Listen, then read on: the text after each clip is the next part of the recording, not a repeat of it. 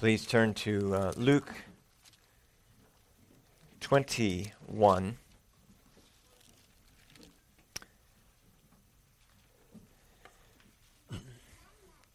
Our passage text this morning is a little bit long, but um, it's it is uh, necessary to uh, read this uh, entire passage as it is one, one theme and one point.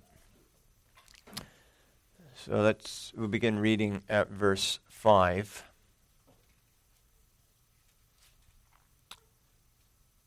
So they asked him, saying, uh, sorry, that's not verse 5. Uh, then some, then as some spoke of the temple, how it was adorned with beautiful stones and donations, he said, These things which you see, the days will come in which not one stone shall be left upon another that shall not be thrown down. So they asked him, saying, Teacher, but when will these things be? And what sign will, be, will there be when these things are about to take place? And he said, Take heed that you do not be deceived. For many will come in my name, saying, I am he, and the time is drawn near. Therefore do not go after them. But when you hear of wars and commotions, do not be terrified. For these things must come to pass first, but the end will not come immediately. And he said to them, Nation will rise against nation, and kingdom against kingdom, and there will be great earthquakes in various places, and famines and pestilences, and there will be fearful sights and great signs from heaven. But before all these things, they will lay their hands on you and persecute you, delivering you up to the synagogues and prisons. And you will be brought before kings and rulers for my name's sake.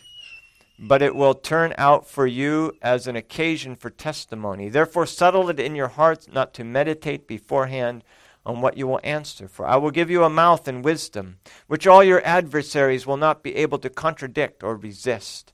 And you will be betrayed even by parents and brothers and relatives and friends, and they will put some of you to death, and you will be hated by all for my name's sake. But not a hair of your head will be lost. By your patience, possess your souls. But when you see Jerusalem surrounded by armies, then know that its desolation is near. Then let those who are in Judea flee to the mountains. Let those who are in the midst of her depart, and let not those who are in the country enter her. For these are the days of vengeance, that all things which are written may be fulfilled. But woe to those who are pregnant, and to those who are nursing babe, babies in those days, for there will be great distress in the land, and wrath upon this people. And they will fall by the edge of the sword and be led away captive into all nations. And Jerusalem will be trampled by Gentiles until the times of the Gentiles are fulfilled. And there will be signs in the sun, in the moon, and in the stars, and on the earth distress of nations with perplexity, the sea and the waves roaring, men's hearts failing them from fear and the expectation of these things which are coming on the earth. For the powers of the heavens will be shaken. And then they will see the Son of Man coming in a cloud with power and great glory. Now, when these things begin to happen, look up and lift up your heads because your redemption draws near. And then he spoke to them a parable Look at the fig tree and all the trees. When they are already budding, you see and know for yourselves that summer is now near. So you also, when you see these things happening, know that the kingdom of God is near.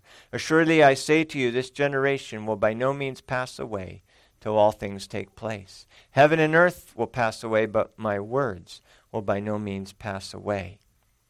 But take heed to yourselves, lest your hearts be weighed down with carousing, drunkenness, and the cares of this life, and that day come on you unexpectedly, for it will come as a snare on all those who dwell on the face of the whole earth. Watch therefore and pray always that you may be counted worthy to escape all these things that will come to pass and to stand before the Son of Man. And in the daytime he was teaching in the temple But at night he went out and stayed on the mountain called Olivet. Then early in the morning all the people came to him in the temple to hear him.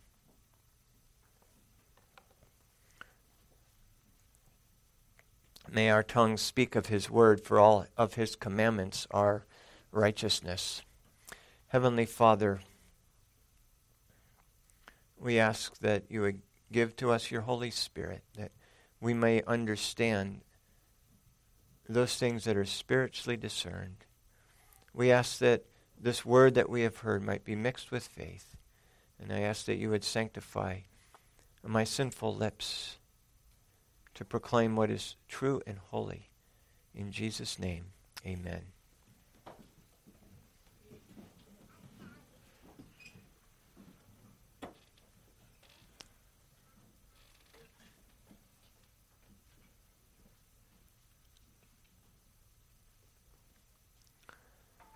Well, this passage is called the Olivet Discourse and is certainly one of the more challenging passages in the Scriptures. Challenging to understand, and certainly uh, challenging to preach. And so this morning, um, we're not going to get through this whole passage. We'll really just look at that first uh, verse, first two verses. But I wanted to spend probably the, the bulk of time this morning looking at the, the bigger question of what is this time referring to that Jesus is talking about here? When is this time? Is this something that is yet future? Is it something that has already happened? There are many different um, understandings and, and views on, on this passage. And so I'd like to spend some time looking at the clues in this text and also in the rest of the New Testament that I think can uh, tell us what time this passage is referring to. And there's actually to make it more confusing, I believe there's actually two different times that are being addressed or spoken in this passage.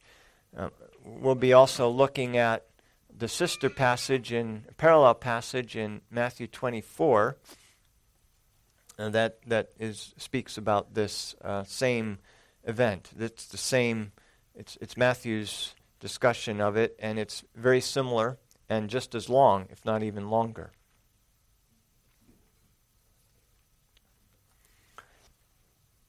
So, just to set the, the context of this discussion, I think it's helpful and necessary to really understand something of the uh, significance of what's happening.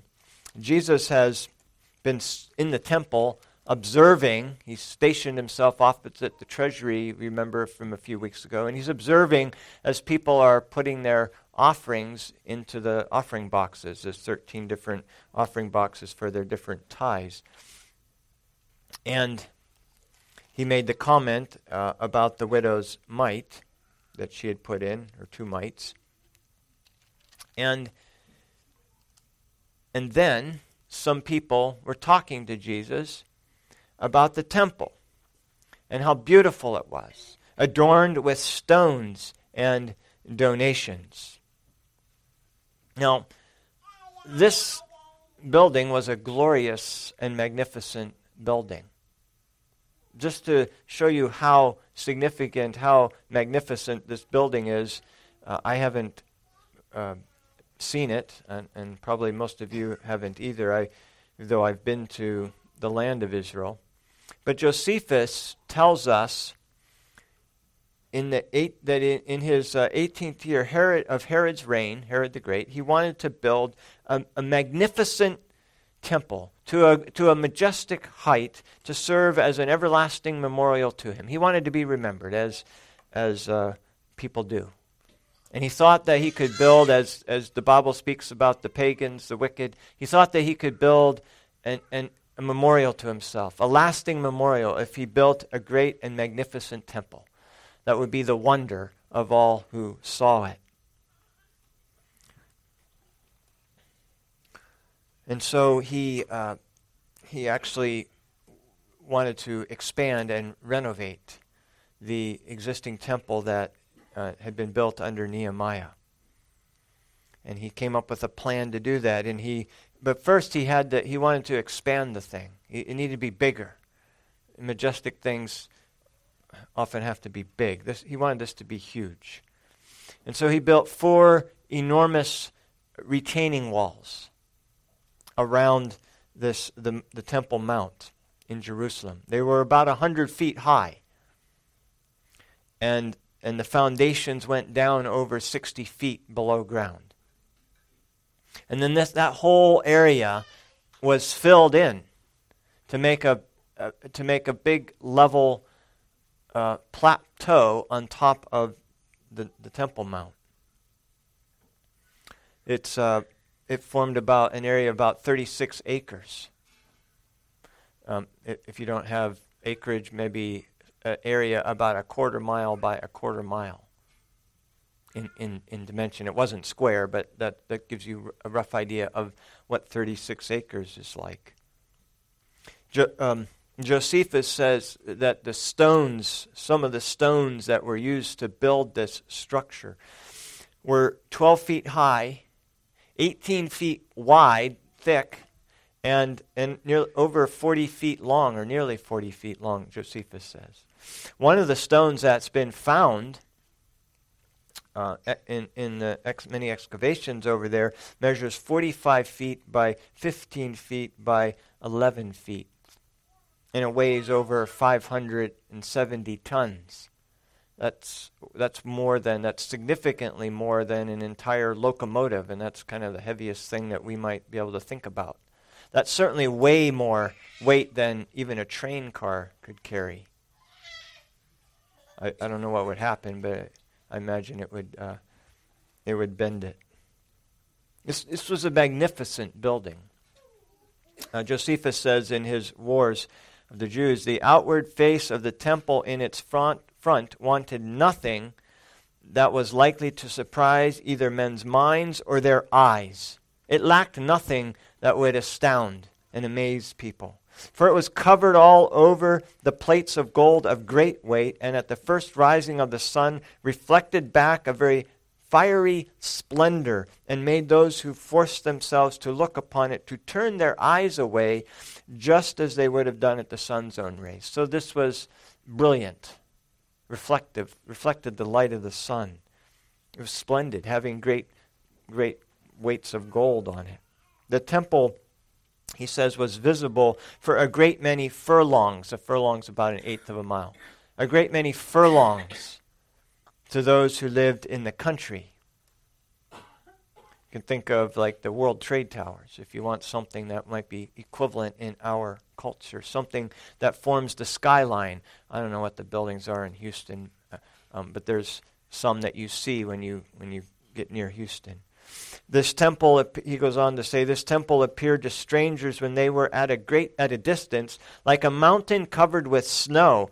For as those parts of it that were not gilded, covered with gold, they were exceedingly white. This was a, this was a marble building. It was beautiful. By Jesus' time, work on this building had been going on for some 40 years. Remember, Jesus said he would destroy the temple and rebuild it in three days, and they're astounded at him how you know it's taken year, 40 years to build this. Now, most of the work was done in a much shorter time frame, but by Jesus' day, they'd been building on it for 40 some years, and they continued to do work on it almost until it was destroyed by Titus in 70 AD, up until, up until into the 60s.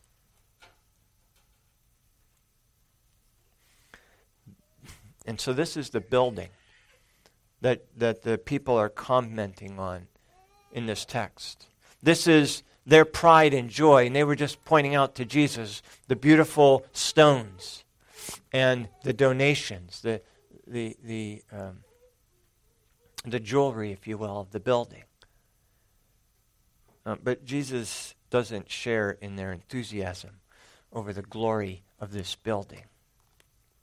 In fact, quite the opposite. Um, he, he, he tells them, well, it's going to be destroyed. It's all going away. And not only is it going to be destroyed or it's going to be ruined, but he says, These things which you see, th- this glorious, majestic building, the days will come in which not one stone will be left upon another that shall not be thrown down. Not, I mean, you can destroy a building. You can go look at the Parthenon or all these other ancient ruins, and there are many stones that are still left standing on another stone. Even now, even today.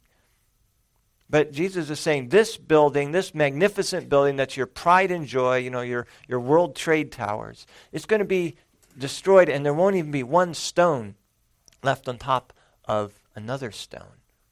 That's how completely this building will be destroyed, eradicated, cease to cease to be visible in any way. Nothing left of it.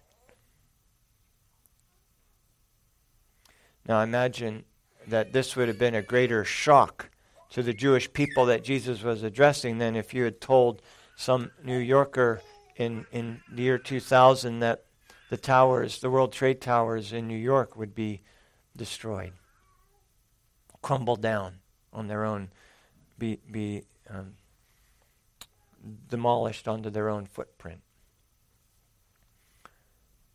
And so the disciples are quite curious about this answer, short little answer. and so they ask him, Teacher, uh, they ask him these two questions Teacher, when's this going to happen? And how are we going to know when it's happening? What are the sign that will happen that will indicate these things are about to take place? When is this going to happen? And how are we going to know? What are the signs that will tell us this is what's happening? And Jesus' answer to those two questions, and, in Matthew 24, it's uh, three questions. Jesus' answer is the longest answer to any question it's recorded in the Gospels. In other words, Jesus considered this a very important question.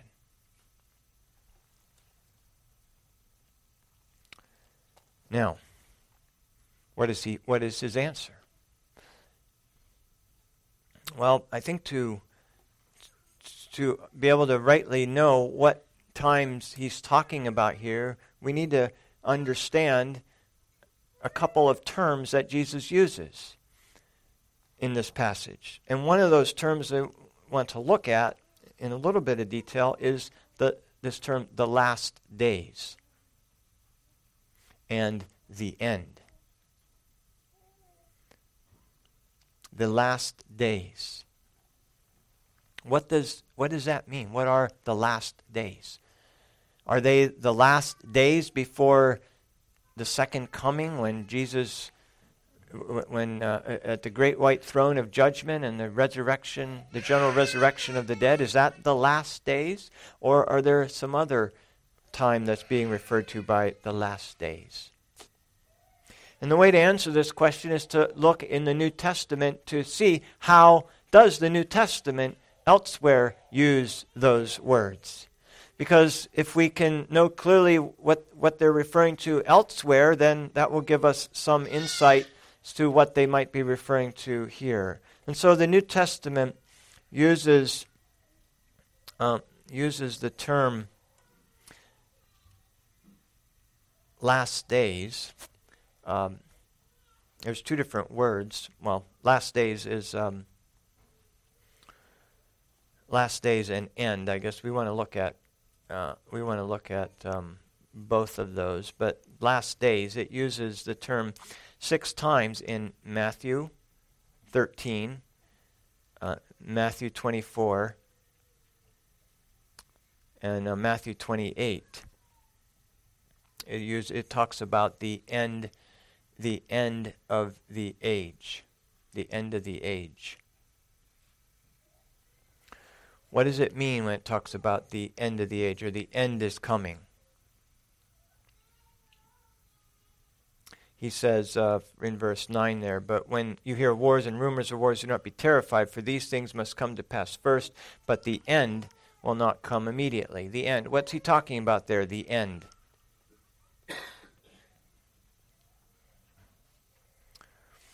Well, here's what it can refer to the end of the Old Testament age. In Hebrews 9:26, it refers to the end of the Old Testament age. It says, He then, that's referring to Christ, would have had to suffer often since the foundation of the world, but now, once at the end of the ages, he has appeared to put away sin by the sacrifice of himself. There's no question there that the end of the ages is referring to Christ's crucifixion. And that and so that's being used there to refer to the end of the Old Testament age. Very clear, unambiguous use. But it's also used to refer to the end of the New Testament age. Um, it's, it's used in the parable about parables about the kingdom of heaven, a kingdom which Jesus announced was at hand in, in Matthew 13 in the parable of the tares in verse 39 and 40. The enemy who sowed them is the devil. The harvest is the end of the age, and the reapers are the angels. Therefore, as the tares are gathered and burned in the fire, so it will be at the end of this age. So there he's not talking about the end of the Old Testament age when Christ was sacrificed and the temple destroyed. He's talking about the end of the New Testament age before the general resurrection. or in um, or in Matthew 24, he's, he sat on in verse 3. Remember in this parallel passage, where they sat on the Mount of Olives, the disciples came to him privately, saying, Tell us when will these things be, and what will be the sign of your coming? Those are the same two questions we just looked at in, that are in Luke. But then there's a third question added, and of the end of the age. Now, that will be important as we look at this passage that there's actually three questions that Jesus is addressing. When will these things be? What will be the sign when these things happen, referring to the destruction of the temple? And then, what is the end of the age?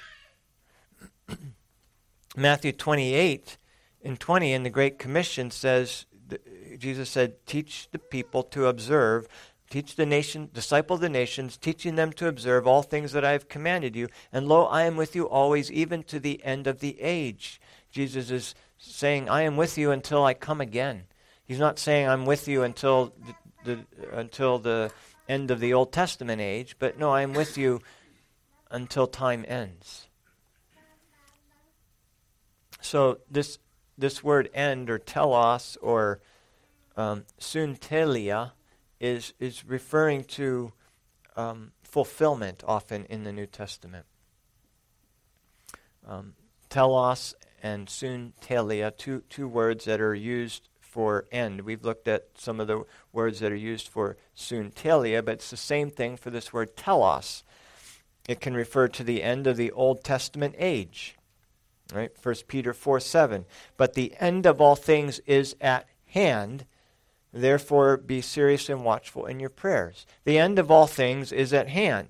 If he was referring, um, if he was referring to the end of the New Testament age, when at the great, at the general resurrection and the second resurrection and the great white throne judgment, then it couldn't be said that it's at hand because that's been 2,000 years and it still hasn't happened yet. So it's certainly what Peter was talking about was at hand. It was there. It was imminent this word at hand is the word that Jesus used in the garden to say that his betrayer, Judas, was present in the temple. He was or in the garden. He was at hand.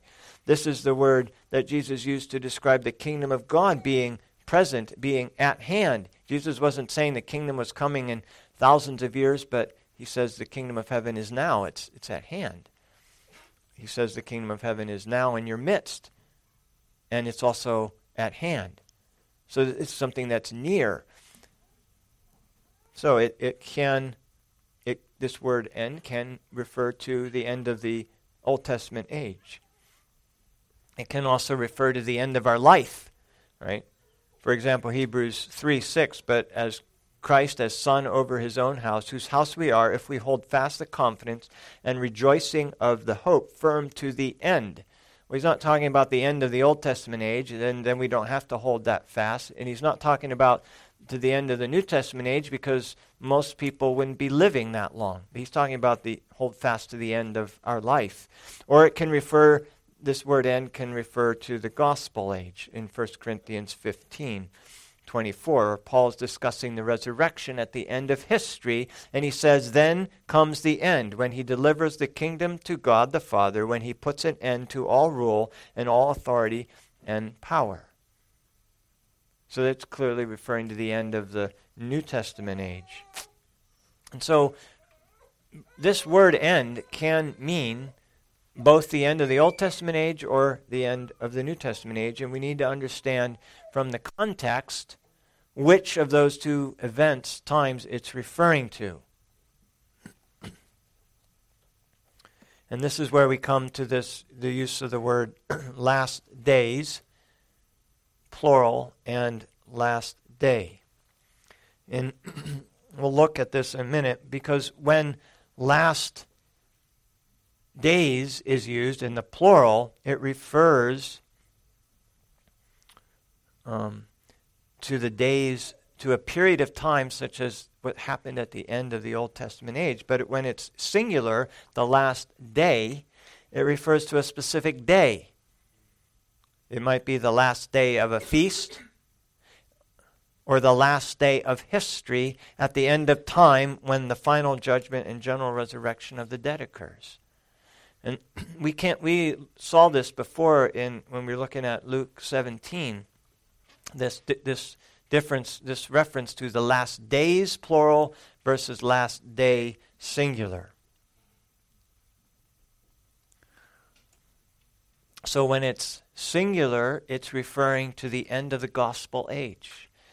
For example, John 6, 39 and 40, this is the will of the Father who sent me, that of all he has given me, I should lose nothing but should raise it up at the last day. See, it's singular. It's referring to a specific day in history. The, the general, the resurrection of the living and the dead will occur at a specific time and on a specific day in history. It's not something that happens over many days, and so it is singular. He would raise it up at the last day. And this is the will of him who sent me, that everyone who sees the Son and believes in him may have everlasting life, and I will raise him up at the last day. Or John 6, uh, 44 and 54. No one can come unto me unless the Father who sent me draws him, and I will raise him up at the last day. Or, um, whoever eats my flesh and drinks my blood has eternal life, and I will raise him up at the last day. It's not raising him up in the last days, the last day. Or John 11, 24, Martha said to him, I know that he will rise again at the resurrection at the last day referring to Lazarus, her brother. Or John 12, 48. He who rejects me and does not receive my words has that which judges him. The word that I have spoken will judge him in the last day. There it's referring to the last day of history. It can refer, though, to a last, a, a specific day, not at the end of history. On the last day, that great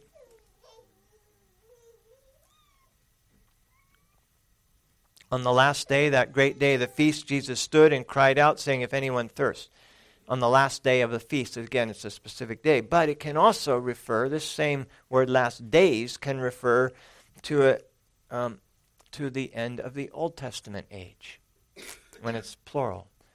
And there's two very clear and unambiguous passages that prove this, beyond any, beyond any doubt. In the Apostle Peter's sermon on the day of Pentecost, he said in Acts 2, uh, verses 14 and 17, that the prophecy in Joel 2 regarding the last days was being fulfilled in their midst that very day.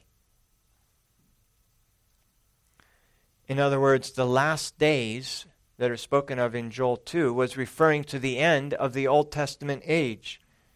So Peter's words in Acts 2 were Men of Judea and all who dwell in Jerusalem, let this be known to you and heed my word, for these are not drunk as you suppose, since it is only the third hour of the day. But this, what you are seeing in front of you, is what was spoken by the prophet Joel.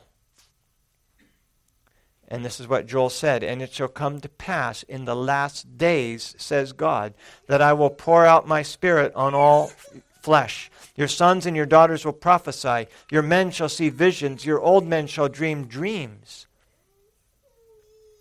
That Acts 2:17 says is the last days. Because there wasn't a specific day in which this happened. It was a period of time spread over 40 years that this that these things happened. Hebrews 1 verse 2 identifies the last days with the incarnation at the end of the Old Testament age. God who at various times and in various ways spoke in time past to the fathers by the prophets, has in these last days spoken to us by his Son, whom he has appointed heir of all things, through whom also he made the worlds. Hebrews is the writer to Hebrews is very clearly saying that the last days are the days of the incarnation when Jesus Christ came in the flesh and spoke. 2 Timothy 3 1 talks about, but know this, that in the last days perilous times will come. When we know that 2 Timothy is a letter written by Paul at the end of his life to, to instruct Timothy how to deal with the apostasy of that day, the great apostasy that Romans 11 speaks of, where the Jews would turned away from the faith and rejected it and were cut off. And there was a great apostasy in the land. In those last days, perilous times will come. Or in it, he, those are the days that he warned the Ephesian elders about when he said wolves would come among them. Or in James, the brother of Christ, identifies the days in which he was writing as the last days. He says in James 5 3 Your gold and silver are corroded, and their corrosion will be a witness against you and will eat your flesh like fire. You have heaped up treasure in the last days. He wasn't saying that to these people that thousands of years in the future they were going to heap up treasure. He's saying, You, in these last days, you have heaped up treasure, and it will be a witness against you. Your gold and silver are corroded. He was spe- saying that to the people that received his letter. 2 Peter 3 3 says, Knowing this, that scoffers will come in the last days, walking according to their own lusts. Again, Peter is addressing what will happen in, in that day. So, if we apply this paradigm that we see consistently throughout the New Testament, if we bring that back to this chapter, which understandably is more difficult and not as unambiguous, then, this, then we see it actually fits very consistently. The disciples ask, according to Matthew 24, they ask those three questions. When, when are these things that you just talked about going to happen regarding the not one stone being left on another? When are they going to happen? How are we going to know? What are the signs? And what is when is the end of the age? So if we look in Luke 21 6, it says, These things which you see, the days will come in which not one stone will be left upon another that will not be thrown down. The days will come. There's a, this is a period of time, not just an event that happened on one day. The days are coming Luke 21 22. For these are the days of vengeance, that all things which are written may be fulfilled.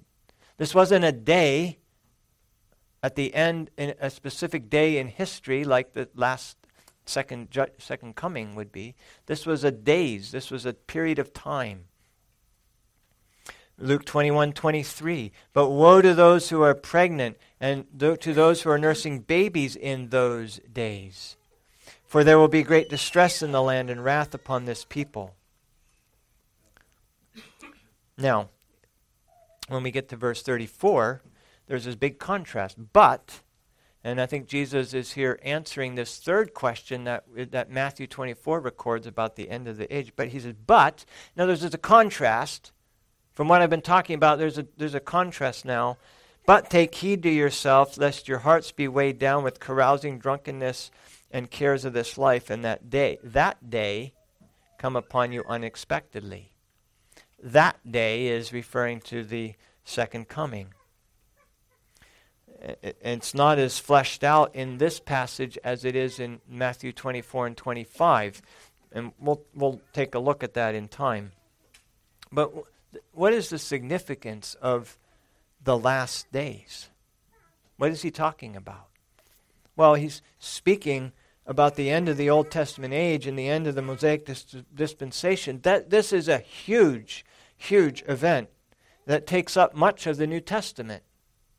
Is spent uh, is spent dealing with this big, big change, the the complete end and eradication of the ceremonial system, the Mosaic ceremonial law, the complete end of this whole Old Testament age of sacrifices pointing forward to Christ that for 4,000 years had been the practice of God's people. It's a big change. It's a huge change, and it doesn't happen overnight.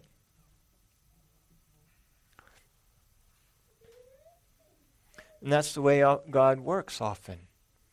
God didn't create the world in a moment, in a minute. He didn't create it in a day. He created it over a week, six days of work and resting on the seventh day when God brought Israel out of, out of Egypt. It took them 40 years to get from slavery in Egypt to occupying the land of Canaan. You see, and that's how long this change happens in the New Testament this transition from the Old Covenant to the New Covenant. It took 40 years from the time that Jesus died on the cross and the veil in the temple was torn in two to the complete end cessation of all the Old Testament sacrifices by the destruction of the temple. That took 40 years, and it was a process, and it, it, was a growing process. It was a learning process. It was a difficult process. It caused confusion and conflict in the church as people were trying to understand the significance of this great change. In fact, the very first ecumenical council of the Christian church is recorded in Acts 15, dealt with this issue, this very question related to this change.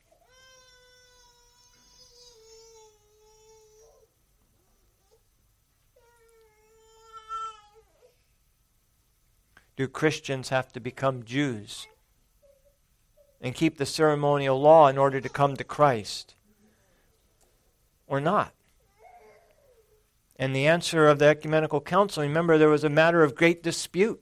It was such a big dispute that they had a global council of the churches to discuss this. And the elders and the apostles of that church of that age gathered together and discussed this. And there was much debate. And they concluded that no, Christians don't have to keep the ceremonial laws because that was passing away.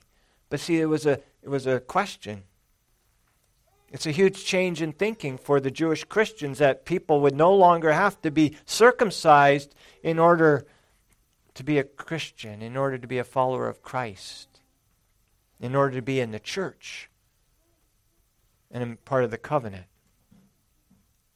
You can recall Peter's vision in Acts 10 when when God had this, in a vision, had this sheet descend in front of him filled with unclean animals, and God said, Peter, kill and eat. And Peter said, No, I can't do that. I've nothing unclean's ever crossed my lips before. And three times God did that. Peter, kill and eat. Until Peter understood that what God had cleansed was no longer unclean. That this great wall of separation between the Jews and Gentiles is now broken down. See, that's the significance of the passing away of this old order. And that, I think, is why Jesus spent so long addressing it and why there was such confusion in it. Now, in closing, I'd like to quickly give a couple of other exegetical reasons from Matthew 24 why I believe this passage is referring to the destruction of Jerusalem in 70 AD. Matthew 24 is a completely parallel passage. It uses many of the, much of the same language, and yet there are a few other things that are added in that I think can be uh, very helpful. And so the first thing we'll note, though, is in this text in Luke 21, verse 33, or verse 32, it's that Jesus says, Assuredly, I say to you, this generation will by no means pass away till all these things take place. That is a very clear and unambiguous statement that all the things that Jesus has been uh, discussing and talking about that we read this morning, all these incredible things, amazing, astounding signs and wonders, Jesus says, Assuredly, I say to you, this generation, the people that I'm talking to he, right here, this generation will not pass away until all these things take place. Paul would have been there hearing that. His generation would not pass away until they saw the fulfillment of these things. That's the clear statement. Heaven and earth will pass away, Jesus said, but my words will by no means pass away. If we go uh, over to um, to Matthew 24, I'd like to point out that first of all, there's the exact same verse in Matthew 24. In this case, it's in verse 34, where Jesus says the exact same words Assuredly, I say to you, this generation will by no means pass away till all these things take place. Heaven and earth will pass away, but my words will by no means pass away. Very clear that everything Jesus is saying, he says, is going to happen to you, to this generation. Now, again, we see the exact, the, the big, the same change. The next verse immediately says, "But of that day or hour, no one knows." Uh, there's a big contrast here, and so that that's one of the points I want to point out. Jesus in, in Luke 21 and in Matthew 24, prior to verse 34, is talking about things that were going to happen and how you're going to know when they happen. How you're going to know when they are about to happen. What are the signs that these things are going to happen? And he even tells a parable about a fig tree. He says, when, when the branch is tender and put forth leaves, you know that summer is near. So also, he says, when you see these things, know that, that what I'm talking about is near. When you see the signs I've been telling, describing to you, then you know that this destruction of the temple is near. And he says the same parable in Luke 21. But then there's this immediate contrast in verse 36. But of that day or hour, no one knows, not even the angels of heaven, but my Father only. Big contrast between you're going to know when this end of the age, end of the temple is coming, but you're not going to know anything about when the second coming is coming. Big difference. Huge difference. One's predictable one, you should know these signs and you should take action. And the other, there won't be any sign. No one's going to know. Huge difference. They can't be talking about the same event. There is a change in the nature of the times. What he's discussing prior to the destruction of the temple is a period of great wars, rumors of wars, chaos, famines, earthquakes, great upheaval. But what's he describe the time before the second coming? Well, they're eating and drinking, marrying and giving in marriage until the day that Noah entered the ark, and they didn't know until the flood came and took them all the way away. So will the coming of the Son of Man be.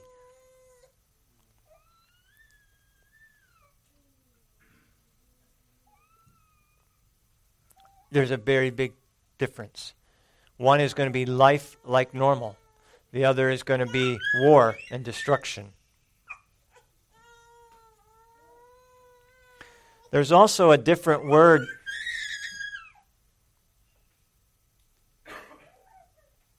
There's also a different word that's used for coming. There's two different words. One is the word the, the parousia, that's what's used to refer to the second coming. And the other is erchomai, which is used to refer to this coming in the destruction of Jerusalem.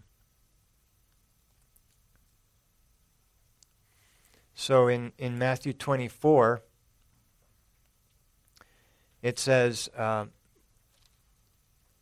well, there are several, there are a couple places. Verse um, 5, Matthew 24, verse 5 and 30 both speak about coming, and that, that uses the word erchomai. But in verse 27 and after verse 36, it uses the word parousia. Now, if you look in verse 27 of Matthew 24, for as the lightning comes from the east and flashes to the west,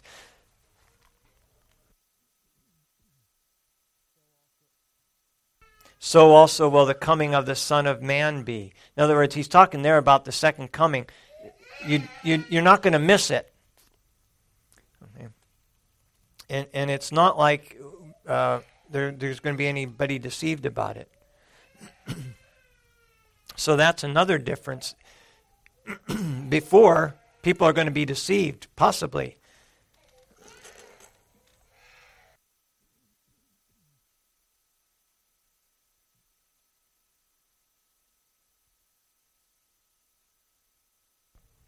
But after, there's, there's no deception. Also, notice in this passage, and we don't have time to read it, but the repeated use of then. Then, and um, when this happens, and then that's going to happen. There's, there's temporal language throughout there talking of a progression of events. But after verse 36 or verse 35, it's not that way. There's no there isn't this progression of time. There, there are not these repeated temporal connections. And so uh, there's a there's a number these are a number of, of reasons. Now, some people have said a number of reasons why I think this passage is referring to the destruction of Jerusalem. Now, a number of people who don't uh, see this have said, well, but you can go over to the temple mount today and you still see the stones of the of the retaining walls and other structures that had been built. And so Jesus' prophecy hasn't been fulfilled yet because there are still some stones standing on top of other stones.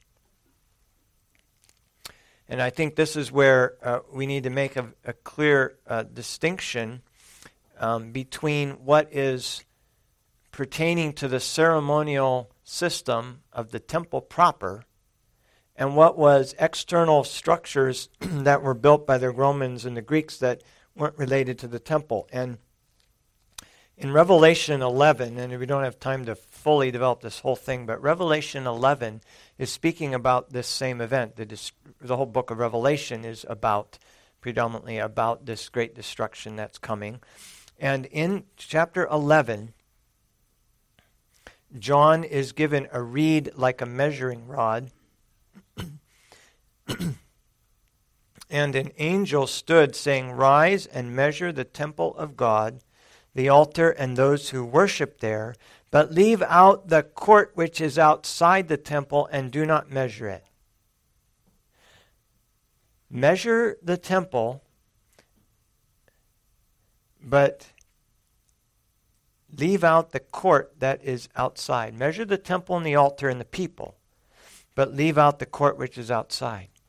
This measuring is referring to being measured off in judgment. And this measuring is is specifically the temple, the altar, and the people. How do you measure people? Right? speaking about who is being marked for judgment versus the temple, the court which is outside the temple. He was not to measure that. It wasn't marked for judgment. It was given over to the Gentiles. There's also a word that's a Greek word that's used there in that passage that is specific to the ceremonies of the temple. And so it's we have to point out that that retaining wall and the the and the uh, other structure there were other structures around the temple that were not completely destroyed one stone upon another but the temple itself and the altar and the people were. Now, what do we what can we learn from this passage? Well, we can we learn that we can trust God's sovereignty. Even in the extreme chaos and destruction of war, every detail, every detail in this entire last days of the horrific destruction of Jerusalem and the great wrath that was poured upon Jerusalem that's described here. Every detail is known by God, is ordained by God. Jesus knows, he's able to tell them everything that will happen to them. And in these times, you see, he's preserving some things and destroying others very carefully. He controlled the, the rage of the Roman army that it destroyed every stone associated with the Old Testament age, but did not destroy every stone associated with the other buildings and structures around it. So, when we see the world today being shaken by false flag operations like COVID 19 that destroyed the global economy, making cars scarce and grocery store shelves empty, or the January 6th uprising that resulted in hundreds of patriots being tortured as political prisoners today, or as we see the mega droughts, you know, in the western United States, where the levels on both dams on the Colorado River are at their lowest in 60 years. And dead bodies are being exposed that the mafia and, or other nefarious people had thought were long buried. We can say with the psalmist, Come, behold the works of the Lord who has wrought destructions in the earth. God is in the midst of her, she shall not be moved. God is in the midst of us, his people, and we won't be moved. God shall help her at the break of dawn. The nations raged, the kingdoms were moved. He uttered his voice, the earth melted. But the Lord of hosts is with us. The God of Jacob is our refuge. Come, behold the works of the Lord, who has made desolations in the earth. He makes the wars to cease. He breaks the bow and cuts the spear in two. He burns the chariots in fire. Be still. Be still and know that I am God. I will be exalted among the nations. I will be exalted in the earth. The Lord of hosts is with us.